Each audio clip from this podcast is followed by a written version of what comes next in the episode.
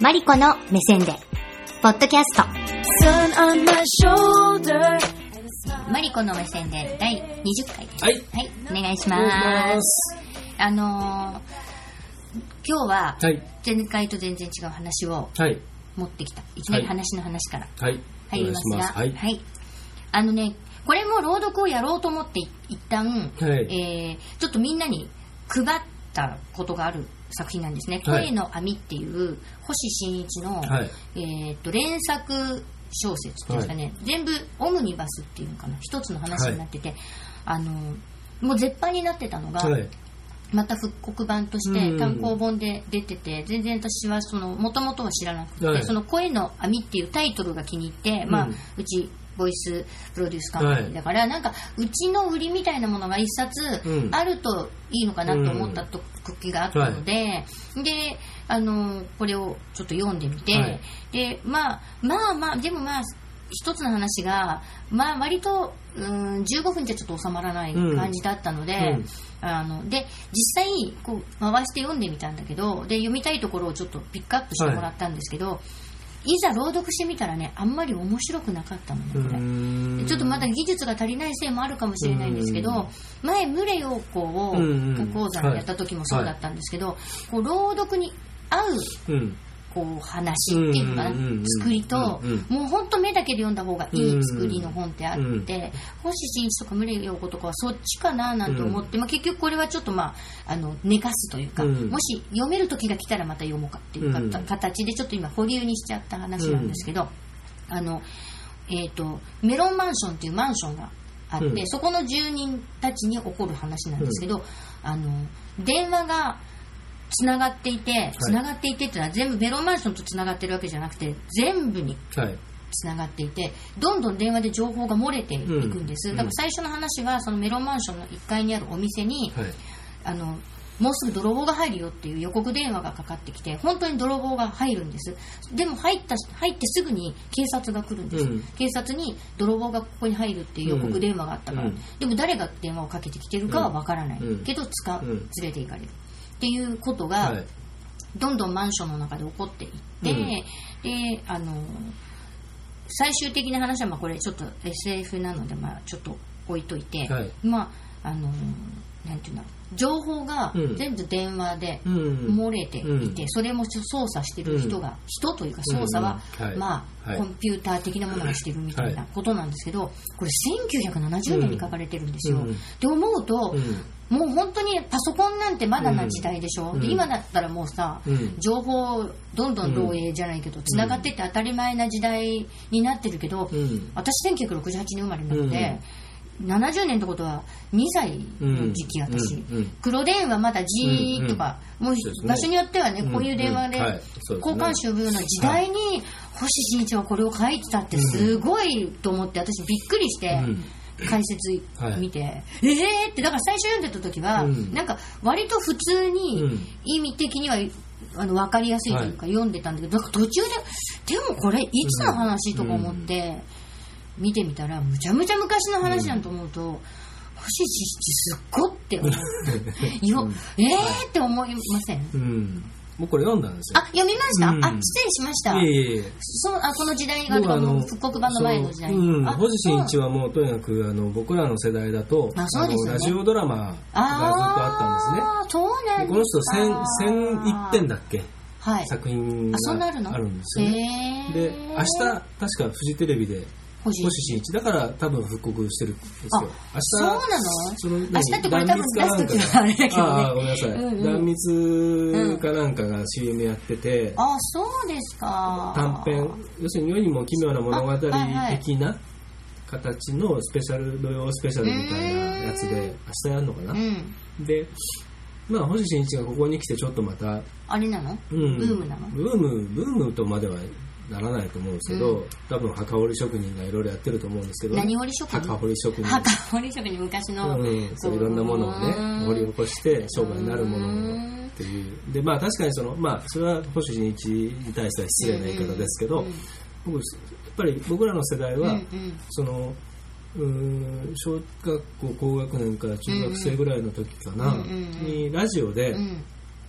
あの毎日一編ずつうーんあの朗読というかラジオドラマというか、へー。うん、星新一アワートみたいなうんそうそうがあってであのおそらくラジその当時ラジオが大好きな少年少女がうん。日本中にたくさんいて、うんうん。でその人たちにとってはもう星新一というその名前だけで、うんうん。もう全てあの頃のその時代とか、うんうん。その当時のその自分のいた場所とかっていうのが思い出せるぐらいなキーワードなんですね。そうなんですね、失礼いたしまいえいえしたいえ、うん、なので、だからその当時はだからでしかもまあショートショートの SF 的なものが多いですよね。うんうんうんうん。で、そうしだから余計にワクワクするわけですよね。うん。未来の話だったり、近未来のことだったり、それがちょっと時にゾッとしたりうん、うんうんうん。時にクスッとしたうんうり。ん。うん。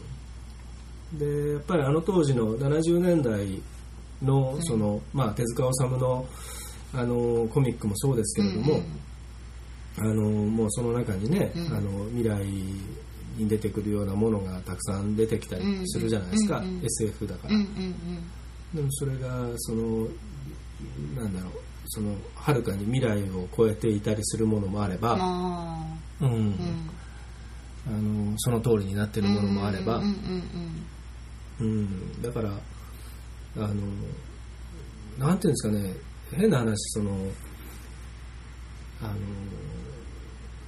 割とこう当たり前というか自然に受け止めちゃってるといううんか、ああえーそどれを？この今の現実をってこと？うんあそういうことを前にうん何、本で読んだからとかだから多分それは多分僕らはそんなに子供だったしそんなに、しあの資料深く聞いてたわけではない、少なくとも僕はね。くうん。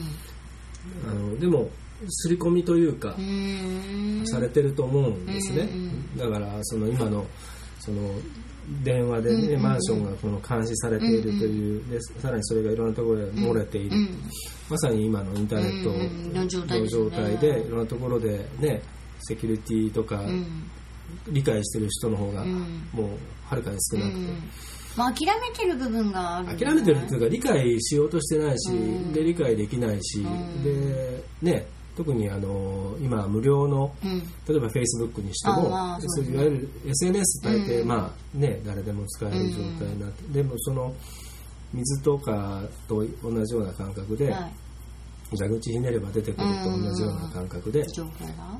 情報というか、うん、そのサービス、サービスね。うん、サービス自体が、うんそのただはのもので。だからただっていうことは要するにフェイスブックだって企業なわけで、うんじゃあどこで収入を得てるのかとかっていう構造的に考あえれば、はいあのコマーシャルが入ったり、はいはい。あのそのいいねの誘い水が来たりアプリがあったりいろいろするわけじゃないですか、でもそれをいちいちいちいち、そのフェイスブックふざけんなとか、でちょっとメンテナンスあればうん。使えねえバカ野郎とか、投稿できませんとか、あ。あの騒ぐ人いるけど、うん。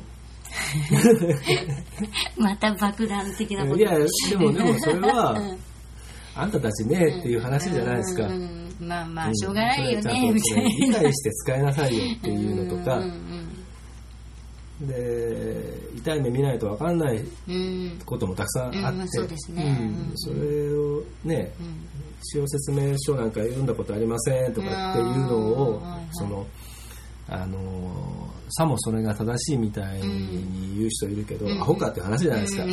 極論に言えば。うんって言っていいかわからんけど。でもでもそうですよね。うんうん。うんうん。そういうリスクもちゃんとね,、自分でキャ管理大人なんだから、受け入れて管理してるよね。だから子供使わせちゃダメだって言ってんだから。ああそうね。そういうことなのね。そうそうですね。で、うん。であんたたちそれは馬鹿にされてるってことなんだよっていうことも理解しないというんうんけないことでだからだからそのマンションの住人うん。がその便利な中でうん。特権意識を持ってそこに住んでいってね、うん。なんて素敵な、うん。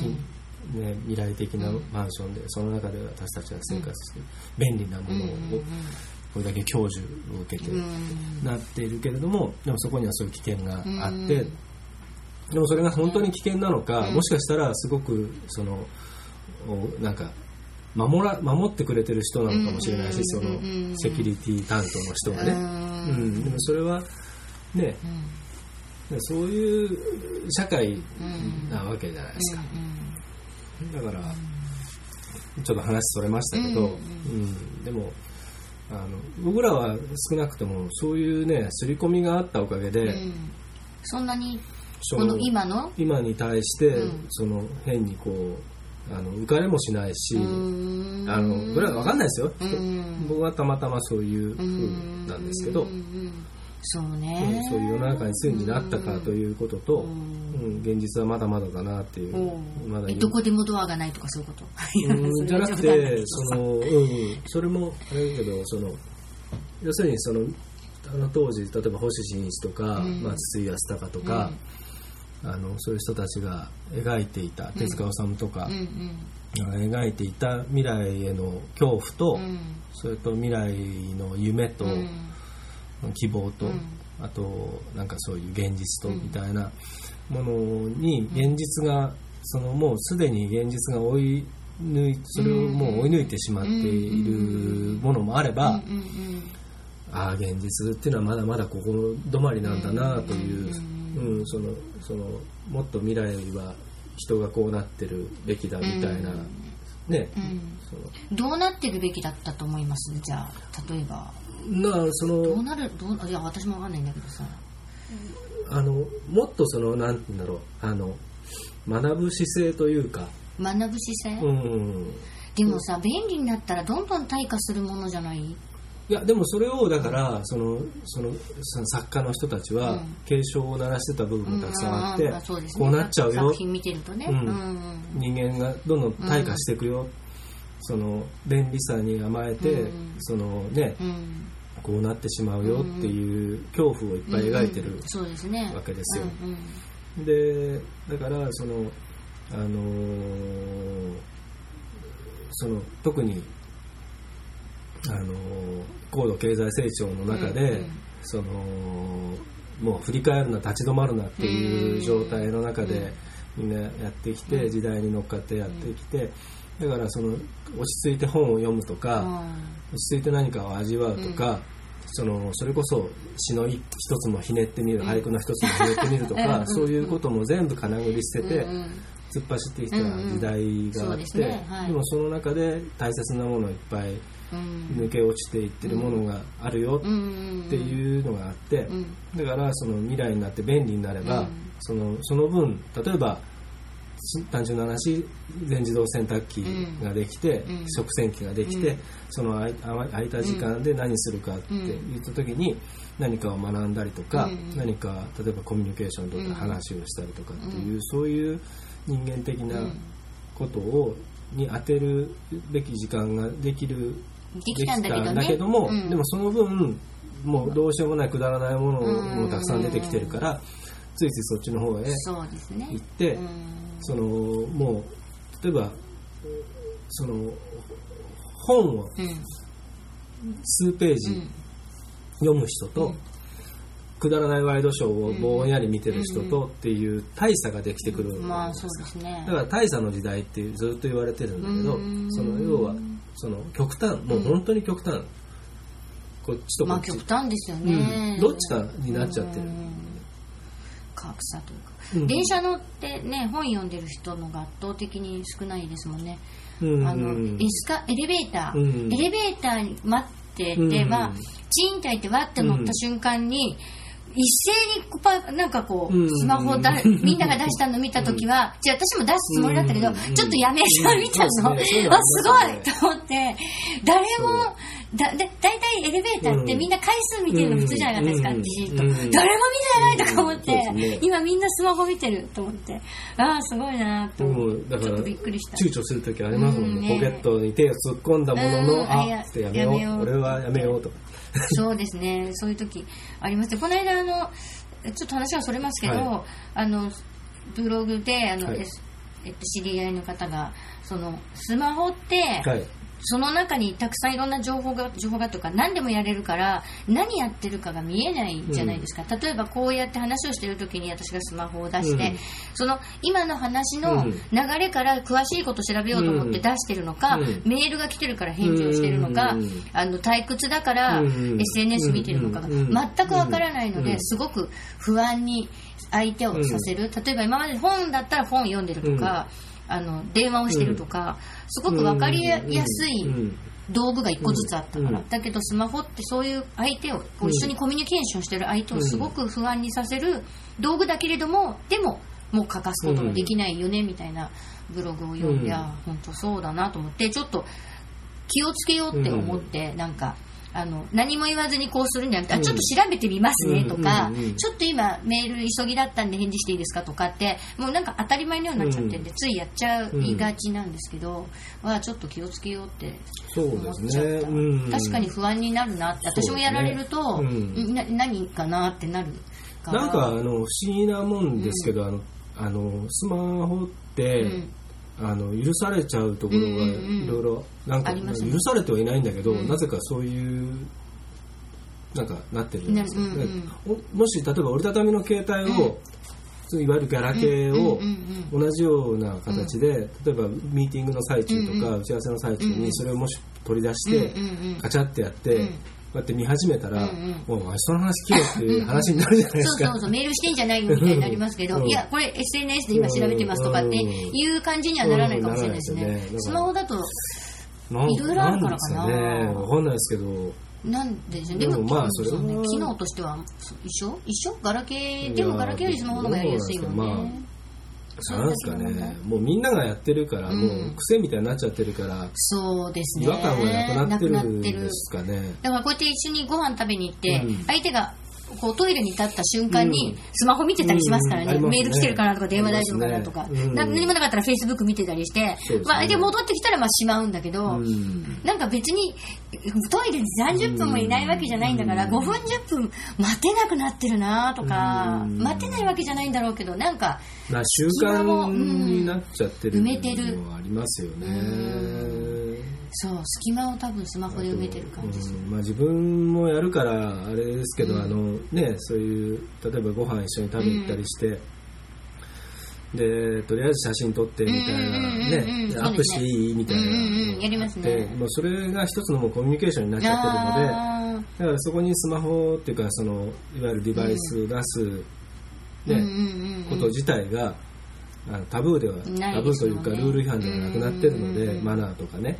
前に、うん。食べ物を取った瞬間に美味しくなくなるって教えてくれたの師匠でしたっけ？うん。でしたっけ、うん。それを友達にこの間なんかそうらしいよって言ったらもうそれをすごいこうなんか身に染みちゃったらしくて、うん。でも取るんだけど、うん。取る瞬間に取るけどさまずいかなとか なんかまあ美味しくなくなるかなとかって言うから いやそんなことないと思うけどとか言ってでも多分食べた気になるのかな僕言ったかどうかはちょっと覚えてないですけどじゃなかったかなあのただ、うん。その写真を撮った写真が美味しく見えるかどうかは、うんうんうん。そのそのテクニックもあるし、うんうんあの取りまあいろいろあるんで、うん。で違う違うその写真が美味しそうに見えるとかじゃなくて、うん。撮った瞬間に、うん。食べる前に撮るじゃないですか、うん。みんなして、うん。そうすると、うん。もう食べる時の感動がうん。写真に撮られるというか、あー。そういうことをなんかおっしゃったような気がするんですよ。かもしれないけど、もう多忘分でもそれもあるかもしれないけど、なんかうーんなんかね、うん。でも撮るけどねみたいな。うん、あのでもあれです僕最近だからその取ることは取ってそれは自分のなんかその自己満足で取る時もあるんですけど、うんうん単純にね、であとどうやって取ったら美味しそうに取れるかなとか、湯気取れねえかなとか、湯気、うん。しずる感みたいなそうそう。そうそういうなんかツヤツヤ感とか、うん。なんかね、ん。どうやってやったら美味しそうに取れるかなっつってうん。取るんですね、うん。だけどあの最近はもう上げないあとそんなに必ずアップしないっていうか。ん。時間差で上げてたりとかしと。ますかしま話題的に上げる場合もありますけど。ーそうですね、うん、だけどうん。あとはなんかその誰かに教えたくてこれこれすんげえうまいのいいとこ見つけちゃったっつって。あのその写真自体は必ず自分でプレビューして、うん。あちょっといいなと思って、う写真的にアップするっていう感じではあるんですけど、なんかねそのあの撮った瞬間にあの俺が今か味わってる感動と違うんだよなこの写真っていうとそれを人に見せてどうするんだっていうふうに思っちゃうんですよね。うん。だってめちゃくちゃうまいこもう見た目から何からもう俺が思い描いてた五目ラーメンが来たぞと思ってわーっと思って撮ってで食ってで食う前にあげるなんてバカなことは僕はし,、うん。しないので。食べてからあげるの？そうそう。うん。だってだってせっかく出来たてがここに目の前にあるのに、あまあね、こん。なことやってるねもったいないねのももったいないじゃないですかねうん。それはあるだからこううん。食べてであ美味しかったと思って、この前もあったん。ですけどね、であーっつってね写真をこう、うん。見直して、うん。でうーん。まあいいやっつってあーでもそれはやっぱり無無理くない？うん無理っていうかそうだから食べたものの美味しさまでうん。写真に閉じ込めるうんっていうのは、それこそそれはだって師匠の感動で、うん。それは、うん。そこまではその相手がどう思うか、うん。でもそれはもしかしてすごくうまそうって思って食べるかもしれないし、でもそこはどうしてもでで、うん。無理だと、うんうんだからもういいやと思って、うん。あいいやと思ってあげなかった。うん。うん。まあまあだからそれでまああのちょっと話がずれましたけど、うんあの何なんですかねあのうーんそうあの70年代とか、ね30年も前の、うん。30年40年も前の、その頃の、うん。その未来が今ここにあるうんわけじゃないですか。うんそうですね、うん。ここ10年ぐらいがものすごくないですか？そうですね。多分。うん。いい方向も悪い方向も両方ともね。対応してる自分たちもすごいなぁと思いだからね、そろそろね、なんかね、いろいろ手放していかないといけない時代じゃないですかね。特に僕らの世代は。そうですね。何を手放す？うん、まずはだから、その、すごく抽象的な言い方ですけど、不必要なものという断捨離と一緒ですよね。不し不必要なものは確かにて、うん、不必要なものって例えば今不必要なもの、うん。なんだろう不必要なものって。だからその、必要だけど不必要にしちゃうってこと？なくてもた他に。多分なくてもいいだろうっていうものがいっぱいあって、例えばね。テレビって私が言っちゃいかんけどさ、うん例えばね。テレビとかさ、うん。でもやっぱりそこは突き詰めていくと時間っていう話になるじゃないですか、うんうんうん結局限られた時間の中でその何をすべきかとか何に当てるべきかっていうことになると、そうすると単純な話もその金曜日の24時間今日金曜日ですけど、金曜日の24時間その中でどこの部分のど何をその手放すかっていうこと。えその一日の中でとかとかね。例えば。1日とか1週間とかうん。1ヶ月とか、まあそれは、うん、その中でわずかずつでもそのもし自分にとって必要なものが片方に本当に必要なものがあったとすれば、それをやる時間がないとすれば、うん。どっかの時間を削らなきゃいけないわけで,、うんうん。ですねじゃあそのその時間をこう見てった時に、これはでもこれはなきゃダメだよねって思い込んでたものが、うんうん。実は手放してみたら別に何も困らないっていうものってひょっとしたらあるだろうしうんうんうん。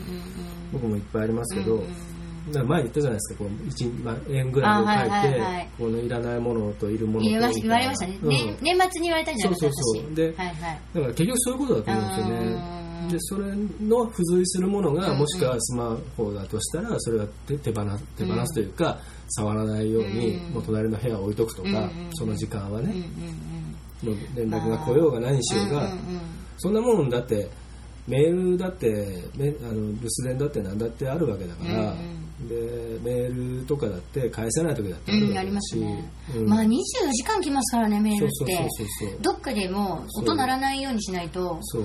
ダメですね私も。だからやっぱりそれ SNS にこう慣れてしまってというかそれが中心になってる人は、あこ返せなくてごめんなさいってなったりとか、あのーね。うんうん。